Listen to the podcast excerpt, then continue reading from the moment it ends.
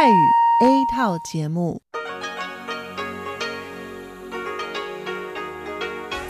ที่นี่สถานีวิทยุเรดิโอไต้หวันอินเตอร์เนชันแนล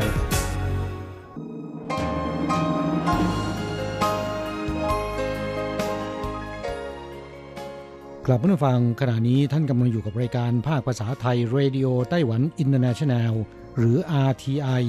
ออกกระจายเสียงจากกรุงไทเปไต้หวันสาธารณรัฐจีน เป็นประจำทุกวันนะครับ นอกจากรับฟังทางเครื่องรับวิทยุได้แล้ว ยังสามารถรับฟังรายการผ่านระบบออนไลน์ได้ที่ thai.rti.org.tw หรือที่ RTI Fanpage นะครับ ขอเชิญติดตามรับฟังรายการของเราได้ ตั้งแต่บัดนี้เป็นต้นไป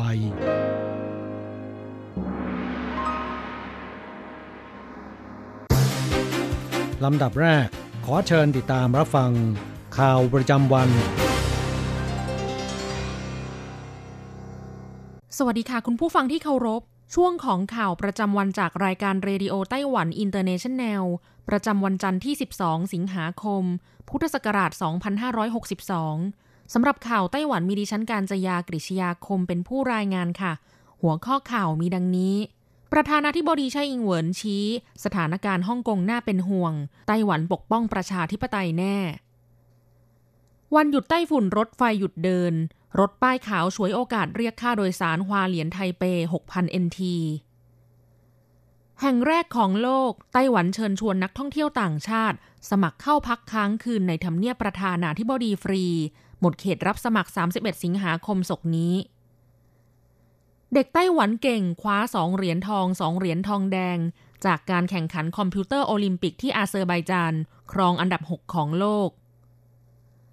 ปิดฉากงานเทศกาลบอลลูนนานาชาติที่ไถตงคืนนี้ ผู้คนแห่ร่วมงานเกือบล้านคน คาดสร้างมูลค่าการใช้จ่าย 2,200 ล้าน NT RTI ภาคภาษาไทยจัดงานนัดพบผู้ฟังในไต้หวัน เพิ่มบรรยากาศวันพ่อไต้หวันวันแม่ของไทย ครบรสทั้งบันเทิงซาบซึ้งอิ่มใจ ต่อไปเป็นรายละเอียดของข่าวค่ะ ประธานาธิบดีไช่อิงเหวินผู้นำไต้หวันสาธารณรัฐจีน ให้การต้อนรับลอร์ดบารอนปีเตอร์ทรัสคอร์ดสมาชิกสภาขุนนางอังกฤษ และคณะเจ้าหน้าที่ระดับสูงที่มาเข้าเยี่ยมคารวะ ผู้นำไต้หวันได้กล่าวถึงสถานการณ์ความขัดแย้งระหว่างกลุ่มผู้ชุมนุมสนับสนุนประชาธิปไตย และตำรวจในฮ่องกงว่าน่าเป็นห่วงอย่างยิ่ง ประธานาธิบดีไช่อิงหวนกล่าวว่า ไต้หวันได้เดินทางด้วยวิถีที่ยากลำบากด้วยตนเอง เพื่อก้าวสู่ประชาธิปไตย ดังนั้นเราจึงให้ความสนใจและเป็นห่วงต่อการพัฒนาด้านเสรีภาพและประชาธิปไตยในฮ่องกงเป็นอย่างมาก ตนและสสทุกพักล้วนเป็นเสียงที่คอยสนับสนุนประชาชนฮ่องกง เรายืนหยัดด้วยความเชื่อมั่นว่า จะต้องปกปักรักษาเสรีภาพและประชาธิปไตยของไต้หวัน ให้ไต้หวันเป็นประภาคารที่ส่องสว่างไปยังประชาธิปไตยต่อไป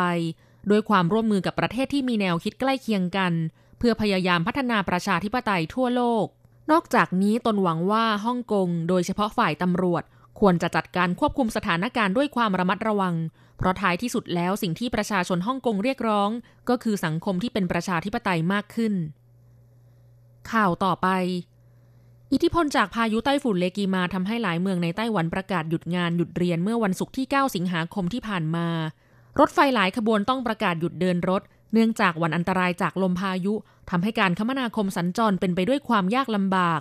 ที่สถานีรถไฟฮวาเหลียนจึงเกิดสถานการณ์รถยนต์รับจ้างป้ายขาวฉวยโอกาสเรียกค่าโดยสารจากฮวาเหลียนไปไทเป 6,000 เหรียญไต้หวันฮวาเหลียนไปไถตรงเมืองอีหลาน 3,500 เหรียญผู้สื่อข่าวได้สัมภาษณ์คนขับรถแท็กซี่ถูกกฎหมาย พบว่าโดยทั่วไปการเดินทางจากฮวาเหลียนไปยังหลัวตง กดมิเตอร์ค่าโดยสารอยู่ที่ประมาณ 2,500ถึง2,800 เหรียญ ส่วนฮวาเหลียนไทเปราคาตามมิเตอร์ประมาณ 4,500 เหรียญ การเรียกเก็บค่าโดยสารแพงกว่าแท็กซี่มิเตอร์นั้น เป็นการฉวยโอกาสขณะที่ไม่มีรถไฟให้บริการ เคราะห์ดีที่ในวันหยุดพายุไต้ฝุ่นนั้น พายุได้เคลื่อนตัวออกห่างไปอย่างรวดเร็วทำให้ช่วงเวลาประมาณ 14 นาฬิกา รถไฟจากฮวาเหลียนที่มุ่งสู่ไทเป กลับมาให้บริการเดินรถตามปกติ แต่เนื่องจากมีผู้โดยสารตกค้างตั้งแต่เช้า จึงทำให้สถานีรถไฟแออัดเต็มไปด้วยผู้คน ผู้โดยสารใช้เวลาต่อแถวซื้อตั๋วรถไฟหนึ่งชั่วโมง และเข้าแถวรอขึ้นรถไฟอีกหนึ่งชั่วโมง ข่าวต่อไปทำเนียบประธานาธิบดีไต้หวันเปิดโอกาสพิเศษ ให้นักท่องเที่ยวต่างชาติที่ได้รับคัดเลือก เข้าพักค้างคืนในทำเนียบประธานาธิบดีฟรี เนื่องในโอกาสเฉลิมฉลองครบรอบ 100 ปี อาคารทำเนียบประธานาธิบดี ถือเป็นอาคารทำเนียบประธานาธิบดีแห่งแรกของโลก ที่เปิดโอกาสให้นักท่องเที่ยวเข้าพักค้างคืนฟรีเช่นนี้ คุณสมบัติของผู้สมัครต้องมีอายุ 20 ปีบริบูรณ์ขึ้นไป ต้องไม่มีสัญชาติสาธารณรัฐจีน ซึ่งสาธารณรัฐจีนเป็นชื่อทางการของไต้หวัน นักท่องเที่ยวจีนสามารถสมัครได้ เปิดรับสมัครตั้งแต่บัดนี้จนถึงวันที่ 31 สิงหาคม 2562 ผู้สมัครจะต้องส่งคลิปวิดีโอแนะนำตัว ตารางการเดินทาง และลิงก์ของโซเชียลมีเดียส่วนตัว ประกาศรายชื่อผู้ที่ได้รับคัดเลือกในเดือนกันยายนนี้ และสามารถเข้าพักในทำเนียบประธานาธิบดีอย่างเร็วที่สุดในเดือนตุลาคมนี้ ในช่วงแรกจะทำการคัดเลือกนักท่องเที่ยวกลุ่มละ2คนรวม 10 กลุ่ม เข้าพักในห้องพักบนชั้น2ของทำเนียบประธานาธิบดี และนักท่องเที่ยวจะต้องปฏิบัติตามกฎระเบียบเพื่อการรักษาความปลอดภัย ห้ามเข้าออกทำเนียบประธานาธิบดีระหว่างเวลา 22 นาฬิกาถึง 5 นาฬิกา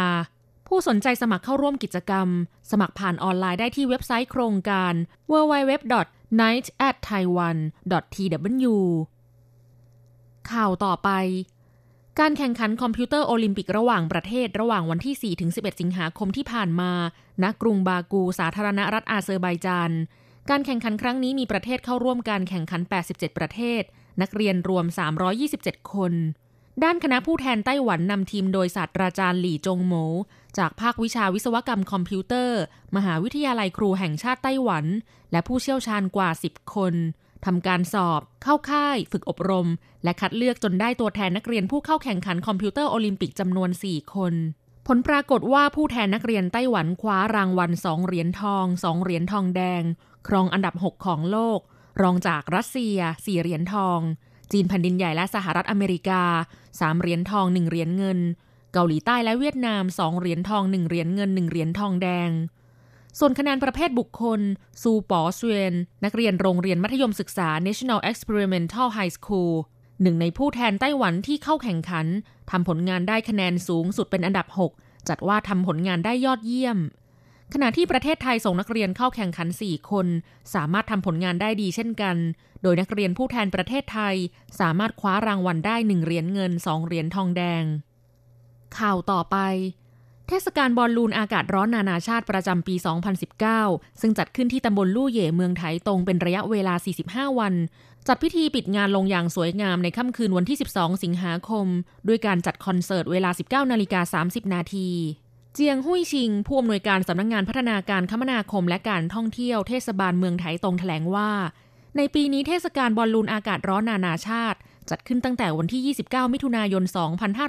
2562 ระยะเวลาจัดกิจกรรม 45 วัน มีผู้เข้าร่วมงานแน่นขนาด ประสบผลสำเร็จในการดึงดูดผู้มาร่วมงานได้กว่า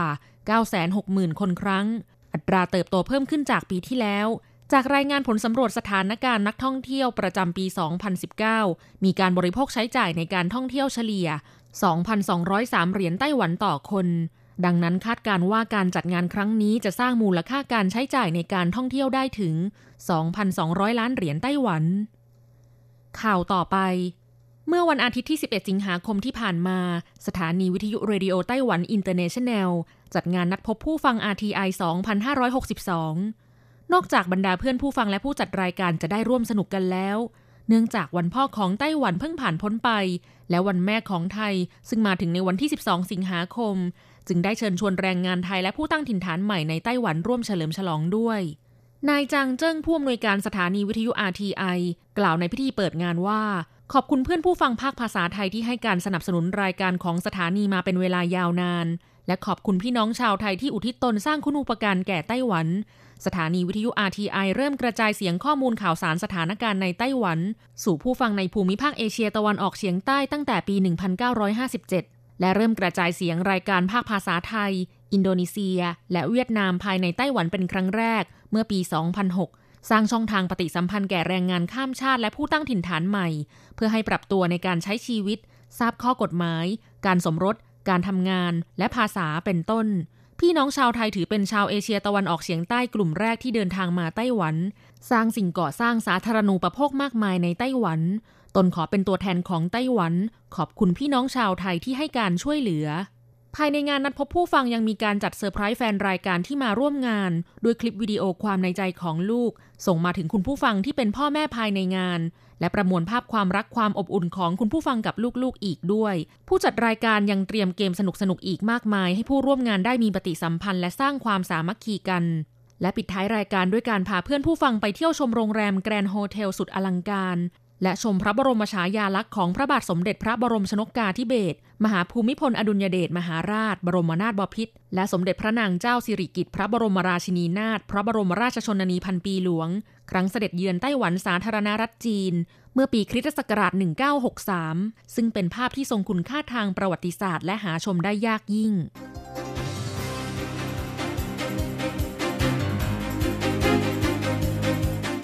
คุณผู้ฟังครับต่อไปเป็นข่าวต่างประเทศและข่าวประเทศไทย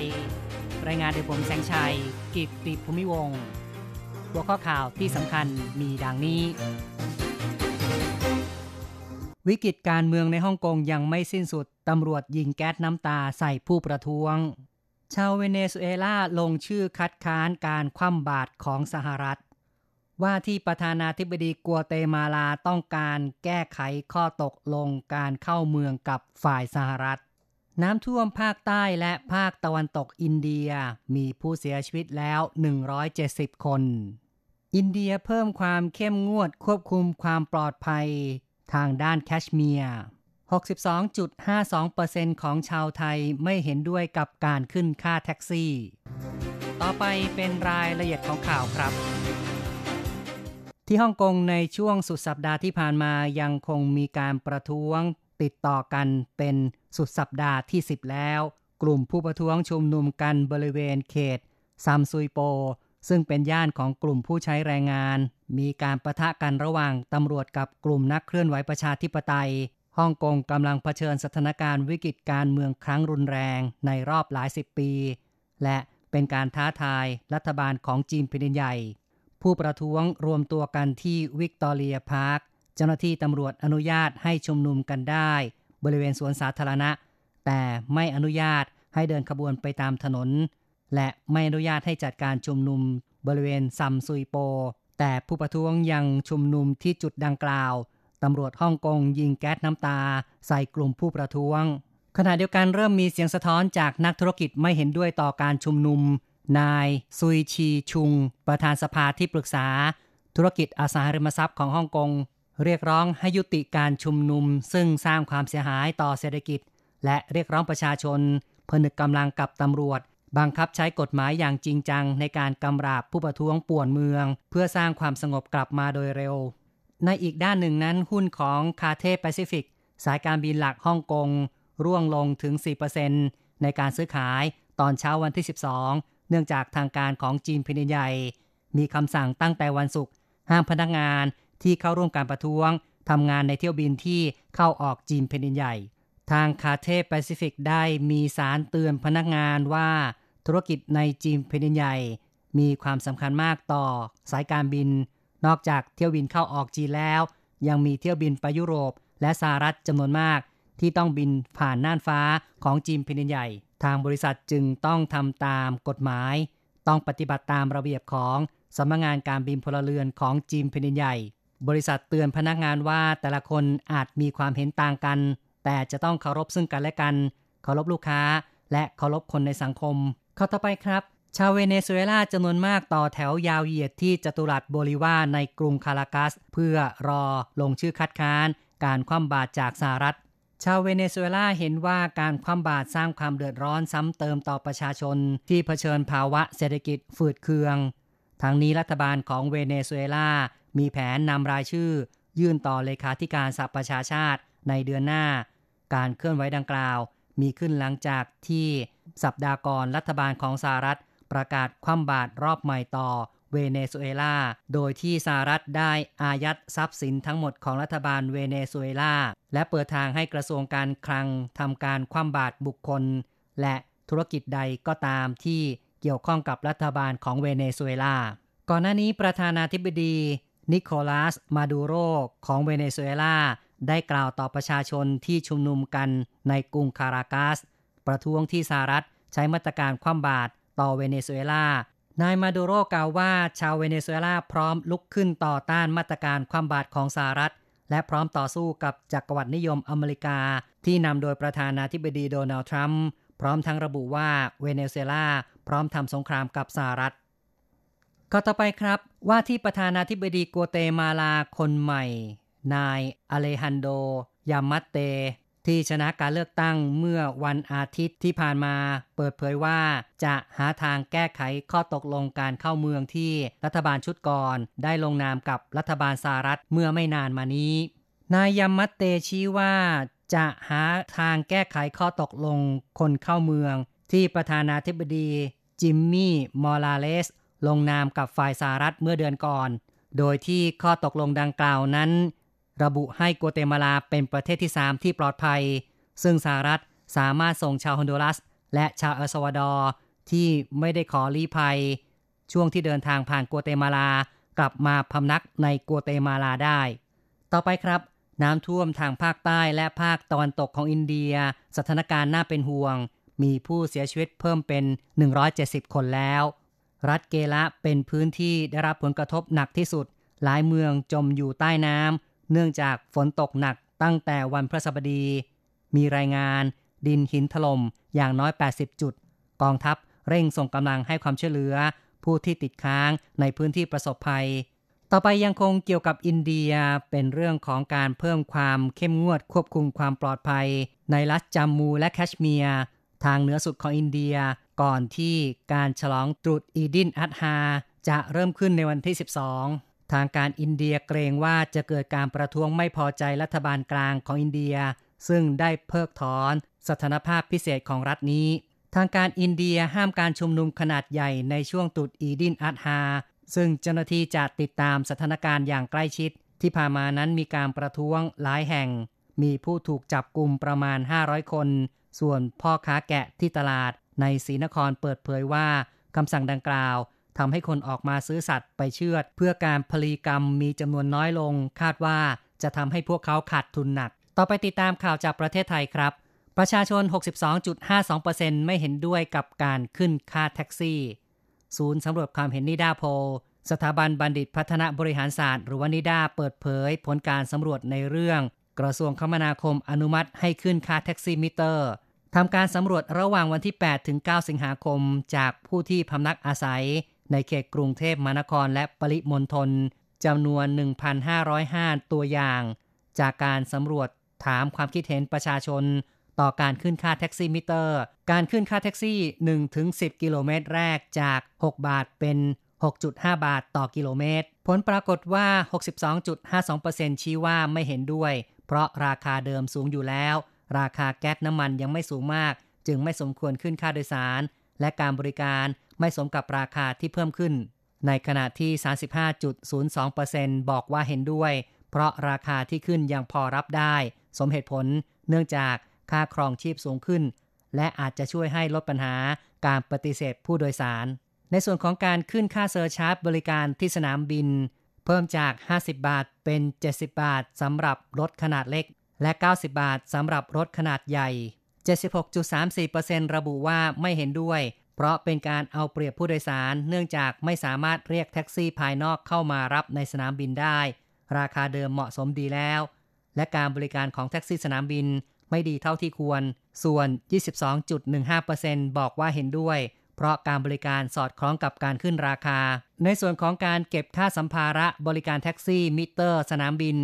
ขนาดไม่เกิน 26 นิ้ว ให้บริการฟรี 2 ชิ้นแรก ชิ้นที่ 3 เป็นต้นไป เก็บชิ้นละ 20 บาท ในประเด็นนี้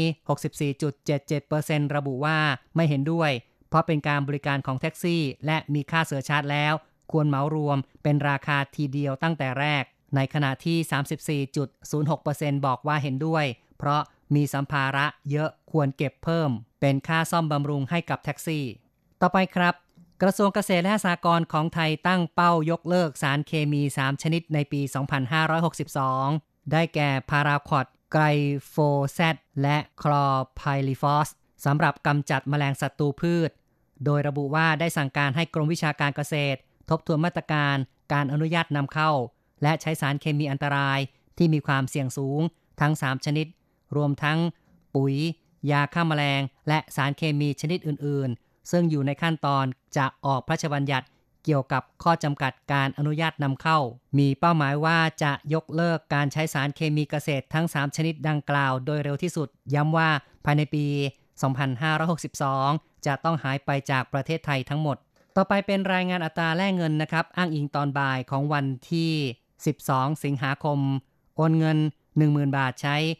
1410 เหรียญไต้หวัน แลกซื้อเงินสด 10,000 บาทใช้ 1760 เหรียญไต้หวัน และโอนเงิน 1 เหรียญสหรัฐใช้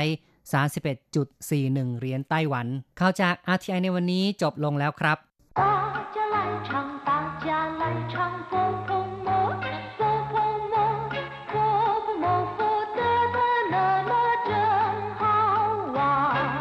สวัสดีครับเพื่อนฟัง พบกันในวันนี้เราจะมาเรียนวิทยาลัยภาษาจีนทางอากาศ ภาคเรียนที่สองบทที่ 17 ของแบบเรียนชั้นต้น บทที่ 17 ทิ้งกว่างปู้ฟังรายการวิทยุ ในบทนี้นะครับ เราจะมาเรียนสนทนาภาษาจีนกลางที่เกี่ยวกับการฟังรายการวิทยุ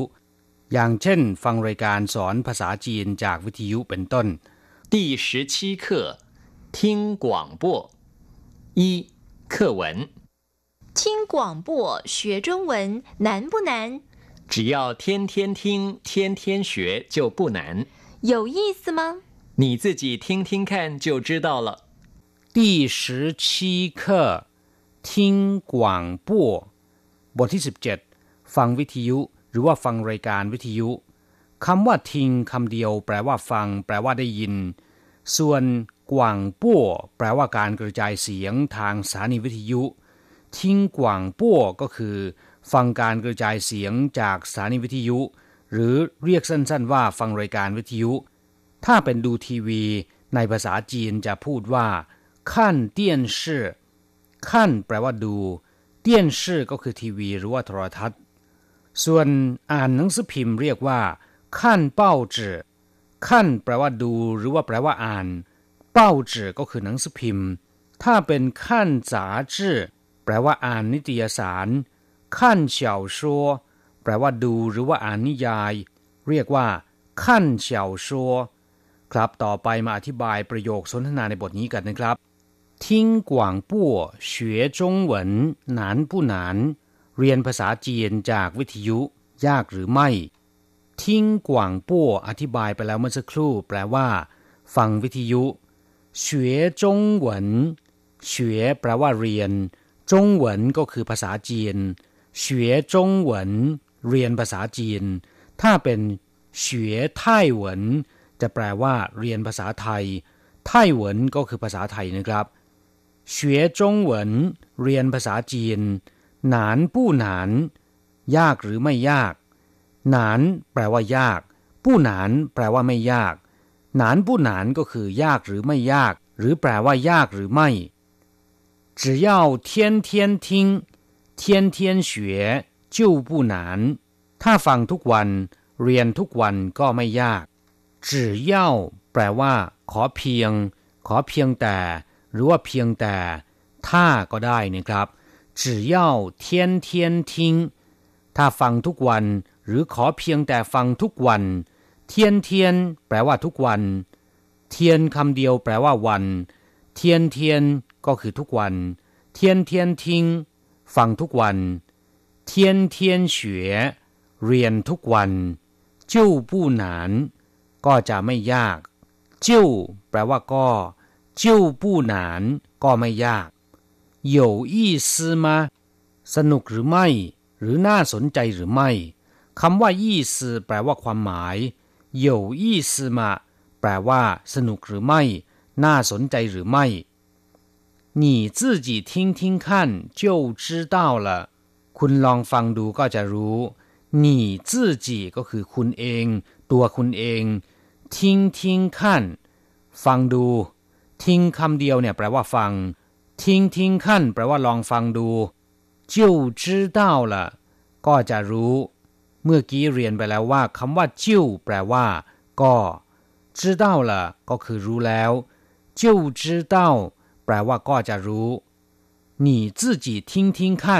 就知道了คุ คุณลองฟังดูเองก็จะรู้ ครับผู้ฟังหลังจากทราบความหมายของประโยคสนทนาในบทนี้ไปแล้วนะครับ ต่อไปขอให้เปิดไปที่หน้า 73 ของแบบเรียน เราจะไปเรียนรู้คำศัพท์ใหม่ๆ ในบทเรียนนี้นะครับ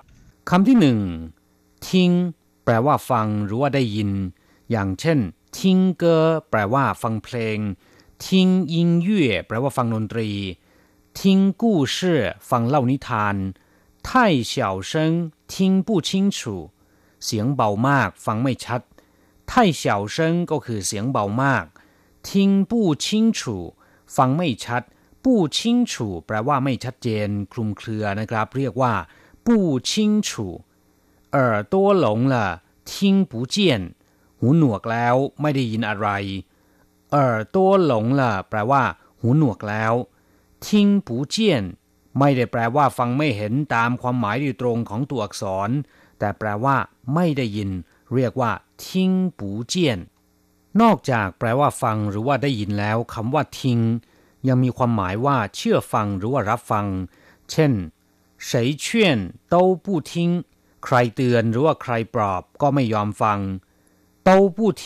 แปลว่าก็ไม่ยอมฟัง หรือไม่ยอมฟังทั้งนั้น好孩子就要听话 เป็นเด็กดีก็ต้องเชื่อฟัง学生要听老师的话นักเรียนต้องเชื่อฟังคุณครู ถ้าเป็นทิ้งชัวแปลว่าได้ข่าวว่า หรือได้ยินว่าทิ้งลี่แปลว่าความสามารถในการรับฟังของใบหู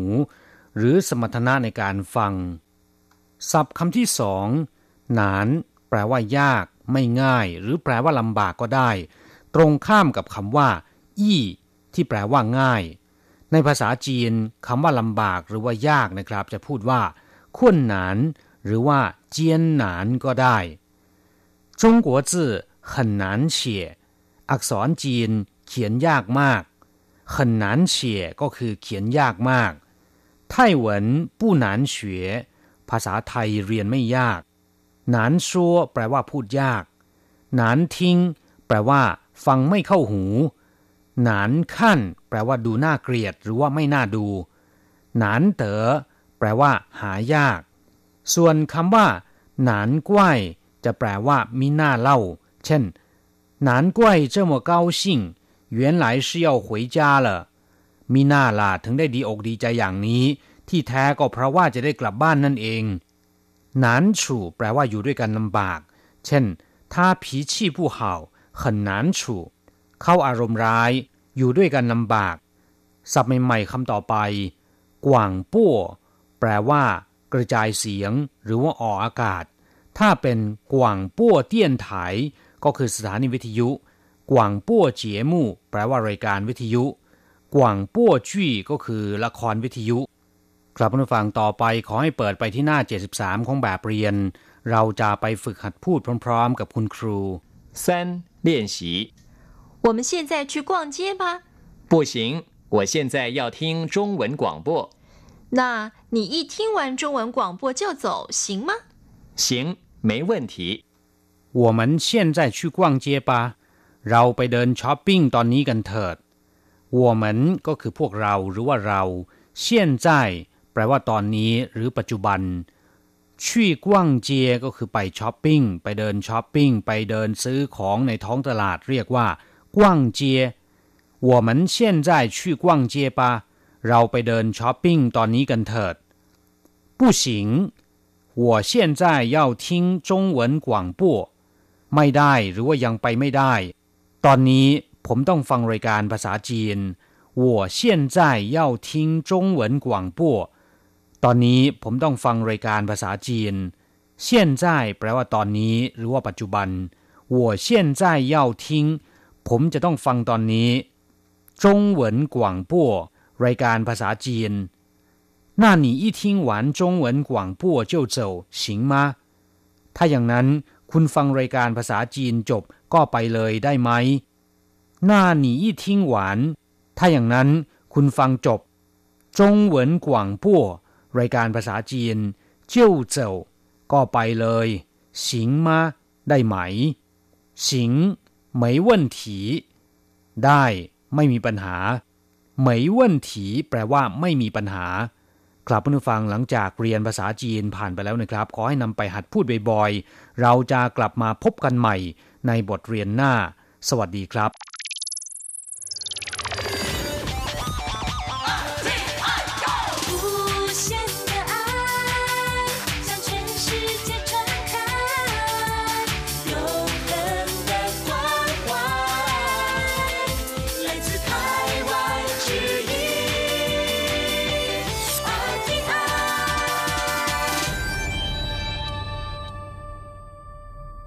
ครับคุณครับขณะนี้คุณกำลังติดตามรับฟังรายการภาคภาษาไทยจากสถานีวิทยุ RTI ซึ่งส่งกระจายเสียงจากกรุงไทเป ประเทศสาธารณรัฐจีนอยู่นะครับและต่อไปนั้นก็ขอเชิญคุณผู้ฟังติดตามรับฟังรายการกระแสประชาธิปไตย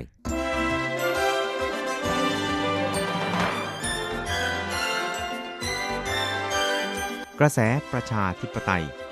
ประชาธิปไตยนำเราสู่ความหวัง ขอต้อนรับคุณฟังสู่กระแสประชาธิปไตย โดยกฤษณัยสายประพาส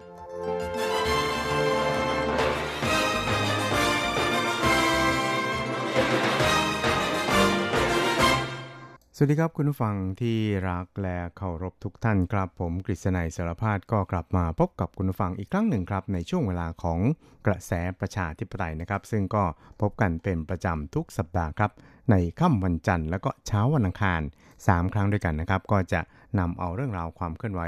ที่น่าสนใจทางด้านการเมืองในไต้หวัน ในช่วงที่ผ่านมา มาเล่าสู่ให้กับคุณผู้ฟังได้รับฟังกันนะครับครับสำหรับสัปดาห์ที่ผ่านมานะครับข่าวคราว ทางด้านการเมืองในไต้หวันนั้นที่ได้รับความสนใจกันเป็นพิเศษนะครับ ก็อย่างที่ได้เคยเล่าให้คุณผู้ฟังได้รับฟังกันนะครับ นอกจากการก่อตั้งพรรคการเมืองใหม่ของนายเคอร์หวนเจอผู้ว่าการกรุงไทเปนะครับที่ตั้งพรรคการเมืองใหม่ ที่มีชื่อว่าพรรคประชาชนไต้หวัน หรือว่าไต้หวันหมินจงตังนะครับ ก็ปรากฏว่ากระแสการเมืองในช่วงนี้ในไต้หวันนี่นะครับ ก็ยังคงคุกรุ่นไปด้วย ประเด็นที่เกี่ยวข้องกับความสัมพันธ์ระหว่างช่องแคบไต้หวันนะครับ โดยเฉพาะอย่างยิ่งในส่วนที่เกี่ยวข้องกับทางการจีนนะครับ ได้พยายามกดดันไต้หวันในทุกๆด้านนะครับ ซึ่งก่อนหน้านี้เนี่ยก็อย่างที่เรียนให้ทราบครับว่า ทางการจีนนั้นได้ระงับการอนุญาตให้ชาวจีนใน 47 หัวเมืองนะครับ ในเมืองจีนเนี่ยเดินทางมาท่องเที่ยวไต้หวันแบบส่วนตัวนะครับ แต่ว่าในส่วนของการมาเที่ยวแบบกรุ๊ปทัวร์นั้นก็ ยังคงมีอยู่นะครับ แต่ว่าก็มีข่าวเลือออกมาว่า ก้าวต่อไปของทางการจีนนั้นก็คือ การลดโคต้าจำนวนกรุ๊ปทัวร์ที่จะเดินทางมาท่องเที่ยวไต้หวันนะครับ และประเด็นที่น่าสนใจอีกประเด็นหนึ่งในช่วงสัปดาห์ที่ผ่านมานะครับ ก็คือข่าวคราวเกี่ยวกับกรณีที่หนังสือพิมพ์ภาพยนตร์จีนนะครับ ในเมืองจีนนั้นได้อ้างแหล่งข่าวจากกรมภาพยนตร์แห่งชาติของเมืองจีนนี่นะครับ ที่ระบุว่า ได้มีการระงับยับยั้งนะครับ การเข้าร่วมงานมหกรรมภาพยนตร์อันยิ่งใหญ่ของชาวจีนทั่วโลกนะครับ ซึ่งก็รวมถึงชาวไต้หวันด้วยนะครับ เพราะว่างานนี้เนี่ยก็จัดมานานถึง 56 ปีเต็มๆเลยทีเดียวนะครับ นั่นก็คืองานมหกรรมภาพยนตร์ม้าทองคำของไต้หวันนะครับ คราวนี้เนี่ยก็ เป็นข่าวที่ไม่ค่อยจะสู้ดีนักนะครับ ว่ามีการระงับยับยั้งไม่ให้ทั้งภาพยนตร์ของเมืองจีน แล้วก็ดารานะครับของจีนเนี่ยเข้าร่วมงานมหกรรมภาพยนตร์ม้าทองคำครั้งที่ 56 ของไต้หวันนะครับ ซึ่งก็อาจจะกล่าวได้ว่าเป็นการสร้างแรงกดดันให้แก่ไต้หวันอีกคำรบหนึ่งนะครับ แต่อย่างก็ตามเนี่ยในส่วนนี้นะครับ ไม่ว่าจะเป็นฝ่ายค้านหรือว่าฝ่ายรัฐบาลนะครับ ต่างก็มีความเห็นไปในทิศทางเดียวกันนะครับว่า จีนไม่ควรจะดำเนินการอย่างนี้ เพราะว่ามันเสมือนกับเป็นดาบสองคมนะครับ นอกจากจะสร้างความไม่พอใจต่อจีนนะครับ ให้แก่ชาวไต้หวันมากขึ้นแล้วนี่นะครับ มันก็ยังเป็นการสกัดกั้น ไม่ให้สองฝั่งช่องแคบไต้หวันนั้นมีการติดต่อไปมาหาสู่ แล้วก็มีปฏิสัมพันธ์ทางด้านวัฒนธรรม เสริมความเข้าใจต่อกันเนี่ยได้ดียิ่งขึ้นนะครับ ซึ่ง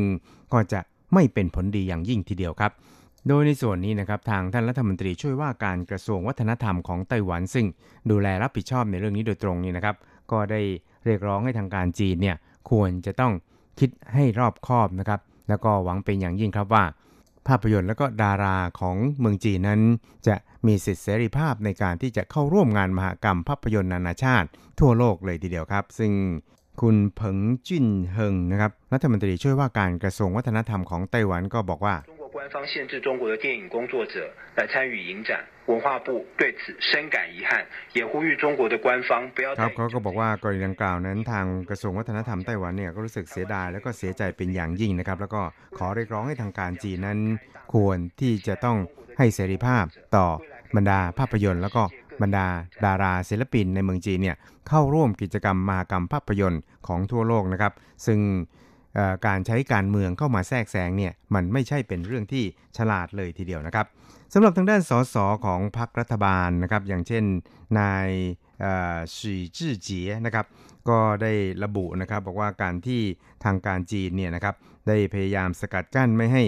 ชาวจีนแผ่นดินใหญ่เนี่ยเดินทางมาท่องเที่ยวไต้หวันแบบส่วนตัวหรือว่าแบบอิสระนะครับ ตลอดไปจนถึงในกรณีที่เกี่ยวข้องกับการเคลื่อนไหวประท้วง กฎหมายส่งผู้ร้ายข้ามแดนในฮ่องกงเนี่ยนะครับ ก็อาจจะเกี่ยวข้องกันก็เป็นไปได้เหมือนกันนะครับ แล้วก็กรณีของการบอยคอรดมากรรมภาพยนตร์ม้าทองคำครั้งที่ 56 ของไต้หวันเนี่ยก็น่าจะมี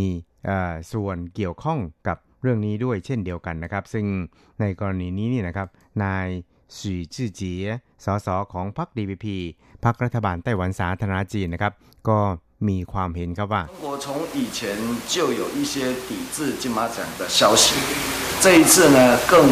禁止自由行，甚至后面的ครับเขาก็บอกว่าก่อนหน้านี้เนี่ยครับจีนนั้นก็มีข่าวออกมาเหมือนกันนะครับ ว่าจะบอยคอรดมากรรมภาพยนตร์ม้าทองคำของไต้หวันแล้วก็ข่าวนี้เนี่ยก็ยังมาห้ามการเดินทางมาเที่ยวไต้หวันแบบส่วนตัวนะครับ และก็ต่อไปเนี่ยก็จะมีการจำกัดจำนวนกรุ๊ปทัวร์ที่มาเที่ยวไต้หวันด้วยนะครับ ซึ่งคิดว่า เบื้องหลังอันนี้เนี่ยมันก็มีเป้าหมายอยู่นะสำคัญสำคัญเนี่ยนะครับก็คือทางการจีนเนี่ยไม่อยากที่จะให้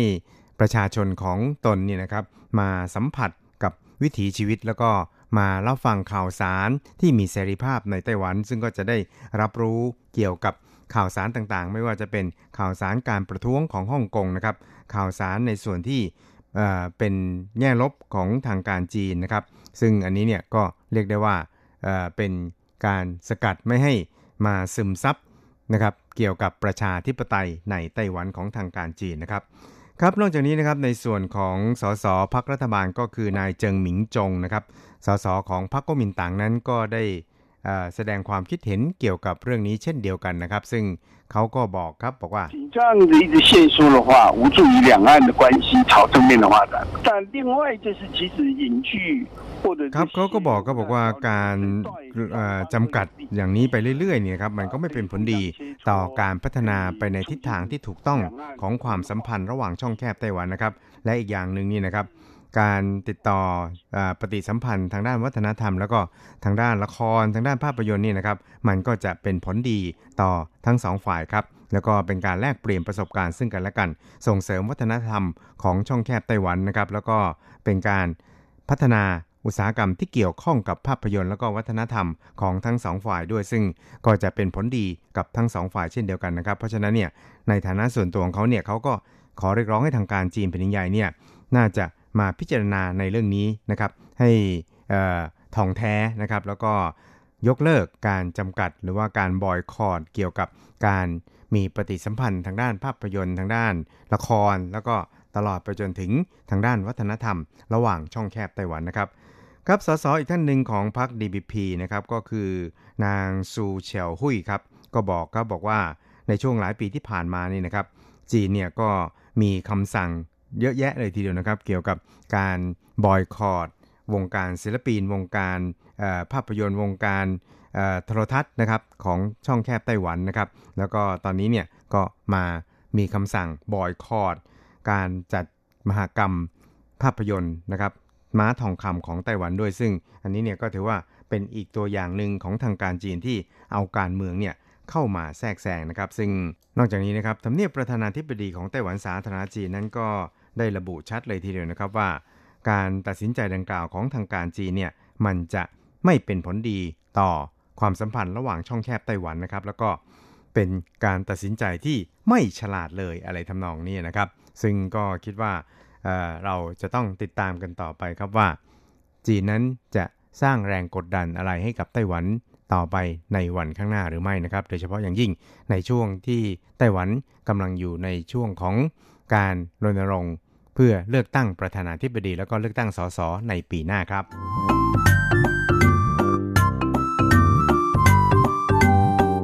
ครับเมื่อพูดถึงการเลือกตั้งแล้วนี่นะครับ เราก็ต้องไปดูกันที่พรรคก๊กมินตังนะครับ ซึ่งถึงแม้ว่าจะมีตัวแทนเป็นตัวเป็นตนแล้วนะครับ ก็คือนายหานกัวหยีผู้ว่าการนครเกาสงที่จะลงชิงชัยในตำแหน่ง ผู้นำไต้หวันก็คือประธานาธิบดีของไต้หวันสาธารณจีนนี่นะครับ แต่ว่าก็มีรอยร้าวเกิดขึ้นในพักเหมือนกันนะครับ เพราะว่านายโกไทหมิงซึ่งเป็นมหาเศรษฐีอันดับต้นๆในไต้หวันเนี่ยที่ได้ร่วมลง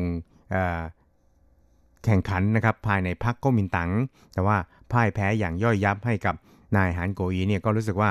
ตนเองตนเองเนี่ยไม่น่าจะมีคะแนนนิยมเพียงเท่านั้นนะครับน่าจะชนะในหานซะด้วยซ้ำไปครับเพราะฉะนั้นเนี่ยหลังจากที่ทราบผลการจะทำคะแนนนิยมแล้วเนี่ยว่าแพ้นายหานเนี่ยประมาณถึง 17%เนี่ยก็ รู้สึกว่ากินไม่ได้นอนไม่หลับนะครับ ต้องออกไปเที่ยวต่างประเทศนะครับ และตอนนี้ก็กลับมาไต้หวันแล้ว แล้วก็มีแนวโน้มว่าอาจจะไปจับมือกับนายเคอเหวินเจ๋อผู้ว่าการกรุงไทเปที่จะตั้งพรรคการเมืองมาใหม่นะครับครับอย่างนั้นก็ตามนี่นะครับนายอู๋ตุนอี้ผู้หัวหน้าพรรคก๊กมินตั๋งนะครับ ซึ่งก็จะต้องเป็นผู้ที่ทำหน้าที่ในการประสานรอยร้าวต่างๆนะครับหรือว่าเป็นกาวใจให้กับทุกๆฝ่าย เพื่อให้พรรคก๊กมินตั๋งนั้น ชนะการเลือกตั้งในปีหน้านะครับ ซึ่งในส่วนนี้ในอูตุนอี้เนี่ยก็คิดว่าคงจะยังคงปวดเสียนเวียนกล้าวกับเรื่องนี้พอสมควรครับแต่อย่างก็ตามเนี่ยเขาก็กล่าวด้วยความมั่นใจนะครับ บอกว่าตอนนี้เนี่ยพรรคกมินตังนั้นยังคงมีความหวังที่จะเกิดความสามัคคีขึ้นภายในพรรคอย่างแน่นอนนะครับ แล้วก็หวังเป็นอย่างยิ่งว่าพรรคกมินตังนั้น จะมีผู้สมัครรับเลือกตั้งเพียงชุดเดียวนะครับ นั่นก็คือชุดของนายหานกัวหยีผู้ว่าการ นครเกาสูงนั่นเองครับ ซึ่งเราก็จะต้องติดตามสถานการณ์ต่อไปอย่างใกล้ชิดครับว่า จะมีอะไรเปลี่ยนแปลงหรือไม่นะครับครับอีกเรื่องครับเราก็ไปติดตามเกี่ยวกับเหตุการณ์ประท้วงในฮ่องกงกันบ้างครับ ซึ่งก็เรียกว่าดำเนินมาเป็นเวลาหลายเดือนแล้วนะครับอาจจะประมาณ 2 หรือ 3 เดือนแล้วนี่นะครับ ซึ่งก็มีการยกระดับการประท้วง แล้วก็มีการประทะกันปราปรายนะครับ แต่ที่ น่าสนใจอันหนึ่งนะครับก็คือ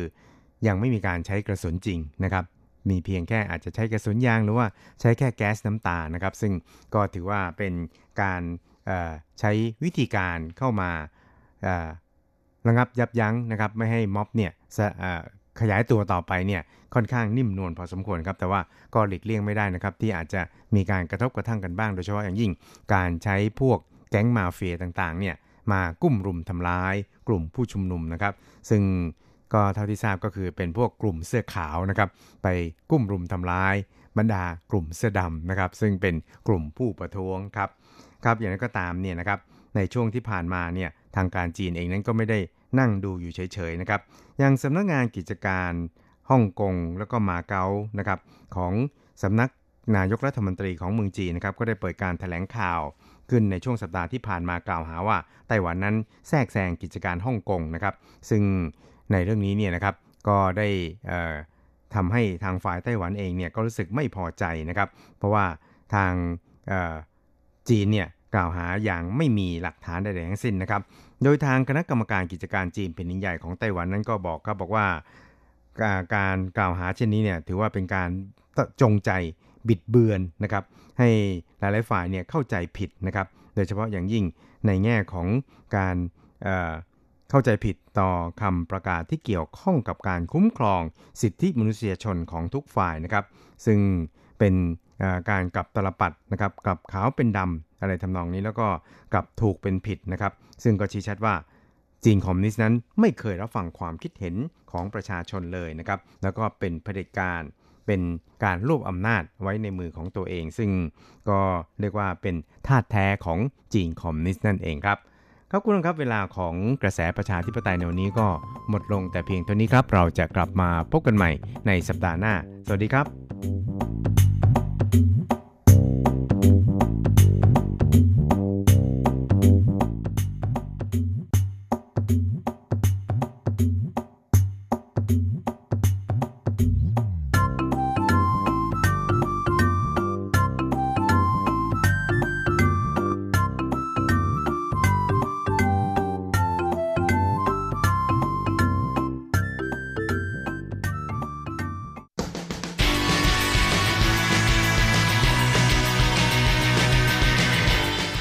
องปัจจุบัน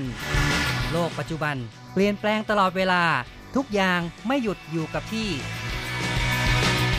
ย้อนอดีต ย้อนดูเรื่องราว วัฒนธรรม ความคิด ความเป็นอยู่ของผู้คนในอดีต มองปัจจุบัน ย้อนอดีตดำเนินรายการโดย แสงชัย กิตติภูมิวงศ์รจรัตน์ยนต์สุวรรณ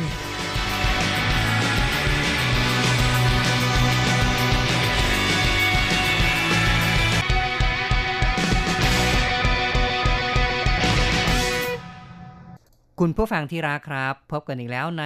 มองปัจจุบันย้อนอดีตนะครับ ในวันนี้เราจะมองเรื่องราวการประกวดอาหารอย่างหนึ่งนะครับ แล้วก็จะย้อนไปสู่เรื่องราวของงิ้วกันนะครับ ซึ่งในช่วงที่ผ่านมานั้นก็มีชาวไต้หวันไปประกวดที่ประเทศไทยนะครับ ใช่เป็นงานแข่งขันสุดยอดเชฟไทยแห่งปีครั้งที่ 8 นะคะ หรือที่เรียกกันว่า TUCC นะคะ ซึ่งจัด การแข่งขันระหว่างวันที่ 28 พฤษภาคมจนถึง 1 มิถุนายนที่ผ่านมาค่ะ อ๋อครับ เออเรียกว่าแข่งขันกันไป แล้วก็มีชาวไต้หวันนี่นะ ได้รับรางวัลนะครับ ค่ะ ได้รับรางวัลที่ 2 ด้วยค่ะ ซึ่งงานนี้นะคะก็เป็นการแข่งขันสุดยอดเชฟ ระดับมืออาชีพ และระดับเยาวชนด้วยนะคะ ครับ การแข่งขันเป็นแบบมาตรฐานระดับโลกค่ะ มีผู้เข้าแข่งขันกว่า 1,000 คนจาก 10 กว่าประเทศค่ะ ซึ่งทางไต้หวันก็มีเชฟเยาวชนเข้าไปร่วมการแข่งขันด้วย ชื่อนายเซียวเหรินม่งนะคะ เรียนคณะสาขาข้ากรรมศาสตร์ มหาวิทยาลัยเทคโนโลยีเฉิงซื่อได้รับรางวัลที่2ผลงานการสร้างโรงละครงิ้ว หรืออุปรากรจีนด้วยน้ำตาลนะคะ ใช่ครับ งิ้วนี่ภาษาฮกเกี้ยนนะครับ ก็คือภาษาพื้นบ้านพื้นเมืองในไต้หวันนี่ก็เรียกกันว่าเออเกอใจซี่นะครับค่ะก็คืองิ้วนะครับ แต่ถ้าว่าเป็นแบบปักกิ่งนั้นเขาจะเรียกกันว่า จิงจี้นะครับค่ะก็คือการแสดงประเภทเดียวกัน แต่ว่าในแต่ละท้องถิ่นนั้นก็จะเรียกแตกต่างกันไปนะครับค่ะแต่ว่าในชาวไทยเรานั้นเรามักจะได้ยิน กันในคำว่างิ้วนั่นเองนะครับ แล้วก็นายเซียวนี้นะคะ เนื่องจากว่าเป็นนักศึกษาแล้วก็มีไอเดียนะคะ อยากจะเอาวัฒนธรรมของจีนมาสร้างสรรค์ผลงานให้เกี่ยวข้องเกี่ยวกับเชฟด้วยนะคะ ก็เลยเอาน้ำตาลเนี่ยมาประดิษฐ์เป็นเออเขาเรียกว่าอะไรนะคะอุปรากรโรงงิ้วงิ้ว มีทั้งผู้ชมชแล้วก็มีหลังคา มีเสา มีอะไรเรียบร้อยหมดเลยนะคะครับ แล้วก็ดูแล้วมีสีสันด้วยใช่นะคะ เป็นการจำลองบรรยากาศโรงงิ้วโดยใช้น้ำตาลนะครับ ซึ่ง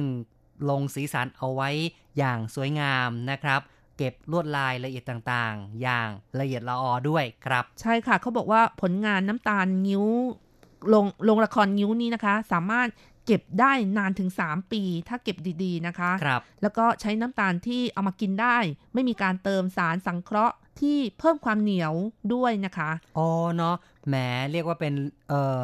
โรงงิ้วที่ชิมได้เลยนะครับค่ะเคี้ยวกันได้กินกันได้เลยนะครับ นายเซียวบอกว่าเนื่องจากวัสดุในการทำนั้นน่ะแพงและฐานะที่บ้านก็ไม่ค่อยจะดี เพราะว่า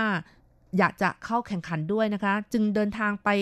ทำงานออสเตรเลียอยู่ช่วงหนึ่งนะคะ เก็บเงินสะสมเอาไว้แข่งขันโอ้ค่ะอุตส่าห์ ไป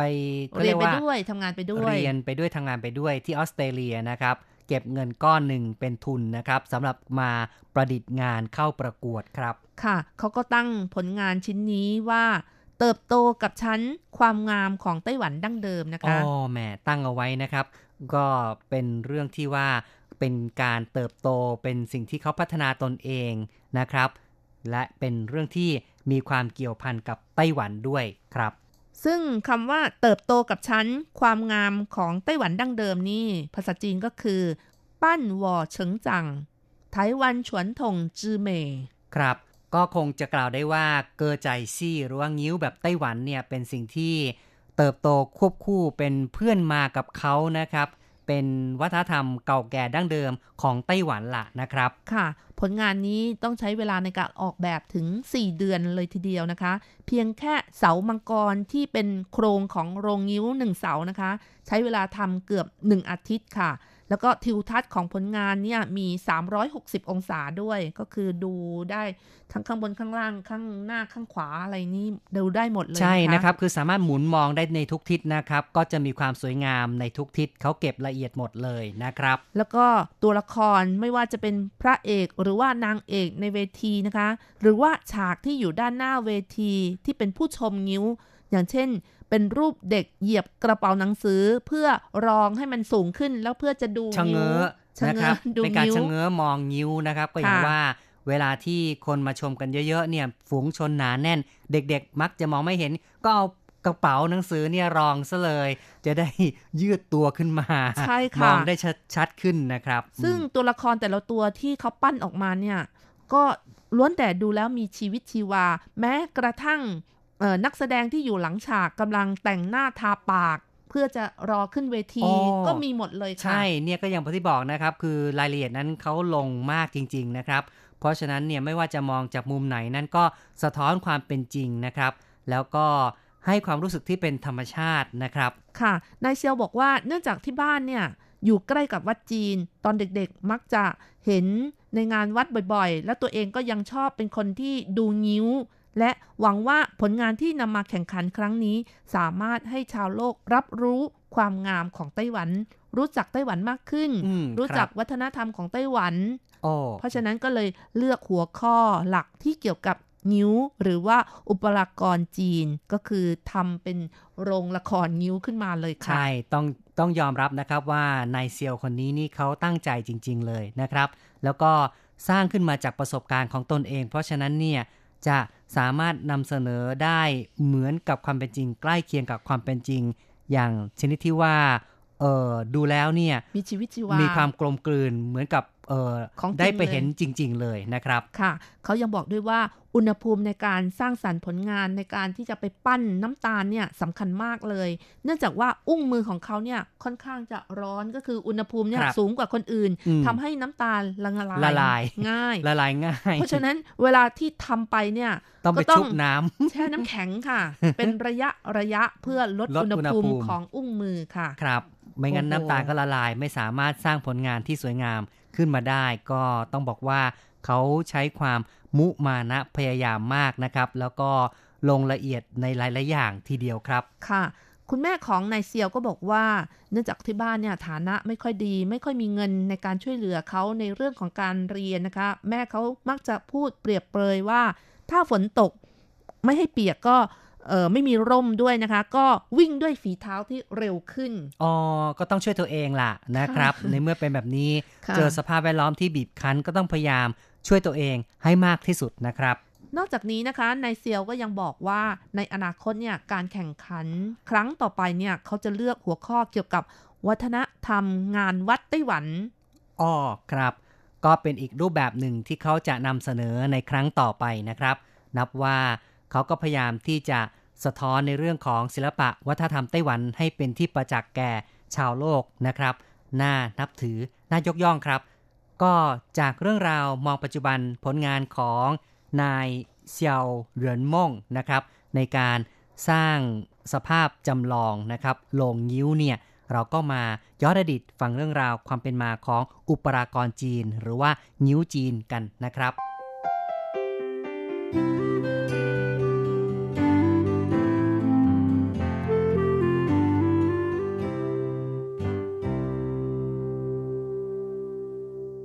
รากรจีนนะคะ หรือว่าเป็นที่รู้จักในนามของงิ้ว ก็คือศิลปะการแสดงเก่าแก่ของประเทศ ที่เกิดจากการผสมผสานระหว่างการขับร้อง แล้วก็การเจรจาประกอบกับลีลาท่าทางของนักแสดงให้ออกมาเป็นเรื่องราวนะคะ ครับก็เป็นศิลปะการแสดงของชาวจีนนะครับ ตั้งแต่เก่าแก่โบราณมาแล้วนะครับ ค่ะเขาก็บอกว่ามีมานานกว่า 5,000 ปีแล้ว กล่าวกันว่าเริ่มต้นตั้งแต่สมัยราชวงศ์ซ่งนุ่นนะคะ ซึ่งในยุคนั้นนะคะก็มีคณะงิ้วที่มีชื่อได้เปิดการแสดงที่มีบทพูดเป็นโครงกรอนสลับกับการร้อง ใช้วงเครื่องดีดสีตีเป่า ประกอบกับการแสดง ซึ่งลักษณะการแสดงงิ้วนี้ก็เป็นของจีนทางภาคใต้ค่ะ ส่วนจีนทางเหนือนะคะ เขาบอกว่า อุปกรณ์จีนเนี่ยเริ่มประมาณช่วงศตวรรษที่ 13 ในยุคของราชวงศ์หยวนนะคะ เกิดรูปแบบของนิ้วขึ้นมา เรียกกันว่าจ๋าจี้ค่ะ โดยตัวละครเอกนะคะ จะมีบทร้องเป็นทำนองเดียวตลอดเรื่อง ส่วนตัวประกอบอื่น อาศัยการพูดประกอบ ขณะที่อุปกรณ์ฝ่ายเหนือนะคะ เป็นที่นิยมในหมู่ขุนนางชั้นสูง เรื่องราวที่แสดงมักจะดัดแปลงมาจาก พงศาวดารหรือว่าประวัติศาสตร์ แล้วก็ทางภาคใต้นั้น ผู้คนที่นิยมดูงิ้วก็มีเนื้อหาเป็นเรื่องของเรื่องเล่าพื้นบ้านนั่นเองค่ะ ครับ และในศตวรรษที่ 16 บ้านเมืองเข้าสู่ยุคของความสงบนะคะ ผู้คนเริ่มมีฐานะและความเป็นอยู่ที่ดีขึ้นทำให้วงการเกี่ยวกับวรรณกรรมเฟื่องฟูมากขึ้นนะคะ ส่งผลทำให้บทร้องของอุปกรณ์สละสลวยยิ่งขึ้น มีสไตล์การร้องที่อ่อนหวาน ใช้เครื่องดนตรีน้อยชิ้น ส่วนใหญ่ก็คือกลองแล้วก็ขุยค่ะ ครับ เป็นรูปแบบนะครับในยุคก่อนนู้นค่ะ ในศตวรรษที่ 18 นะคะ เกิดอุปกรณ์แบบใหม่ที่กรุงปักกิ่ง ซึ่งเป็นรูปแบบของงิ้วปัจจุบัน อุปกรณ์ดังกล่าวก็เป็นที่แพร่หลายกัน นับตั้งแต่การเปิดการแสดง ในงานฉลองวันคล้ายวันพระราชสมภพของฮ่องเต้เฉียนหลงนะคะ จนกระทั่งปลายราชวงศ์ชิงงิ้วจึงมีลักษณะต่างๆ แตกต่างกันออกไปหลายร้อยแบบ ทั้งในด้านการร้อง การจัดฉาก เพลง แต่ส่วนใหญ่เนื้อหามาจากแบบนิยายที่เป็นที่นิยมกันนะคะ และในสมัยของพระนางซูสีไทเฮานะคะ การแสดงนิ้วในเมืองจีนถือว่าได้รับความนิยมสูงสุด จนกระทั่งหมดยุคของพระนางซูสีไทเฮานะคะ คณะนิ้วเหล่านี้นะคะ ก็ต้องหันมาพึ่งตัวเอง แล้วก็เผยแพร่ออกสู่ผู้คนมากขึ้นค่ะ ครับ ก็คือว่าไม่มีการชุบเลี้ยงแล้ว ก็ต้องหากินเองล่ะนะครับแล้วก็นิ้วมีการผสมผสานการขับร้องและการเจรจาประกอบกับลีลาท่าทางของนักแสดงให้ออกเป็นเรื่องเป็นราว โดยนำเหตุการณ์ต่างๆ มาแสดงนะคะ ไม่ว่าจะเป็นพงศาวดาร ประวัติศาสตร์ ความเชื่อ เกี่ยวกับประเพณี ศาสนา ก็เป็นสิ่งที่ผสมผสานอยู่ในการแสดงนิ้วด้วยเช่นกัน ครับมีความหลากหลายมากเลยนะครับ เดิมทีนั้นประเทศจีนก็มีนิ้วอยู่ 300 กว่าประเภทด้วยกันนะคะ แต่ว่าส่วนใหญ่ก็เป็นนิ้วท้องถิ่น แล้วก็นิ้วระดับประเทศ นิ้วระดับประเทศอย่างนิ้วปักกิ่งนิ้วเซาซิงนิ้วเหอหนันนิ้วกวางตุ้งนิ้วฮกเกี้ยน แต่ว่าที่มีชื่อเสียงมากที่สุดก็คือ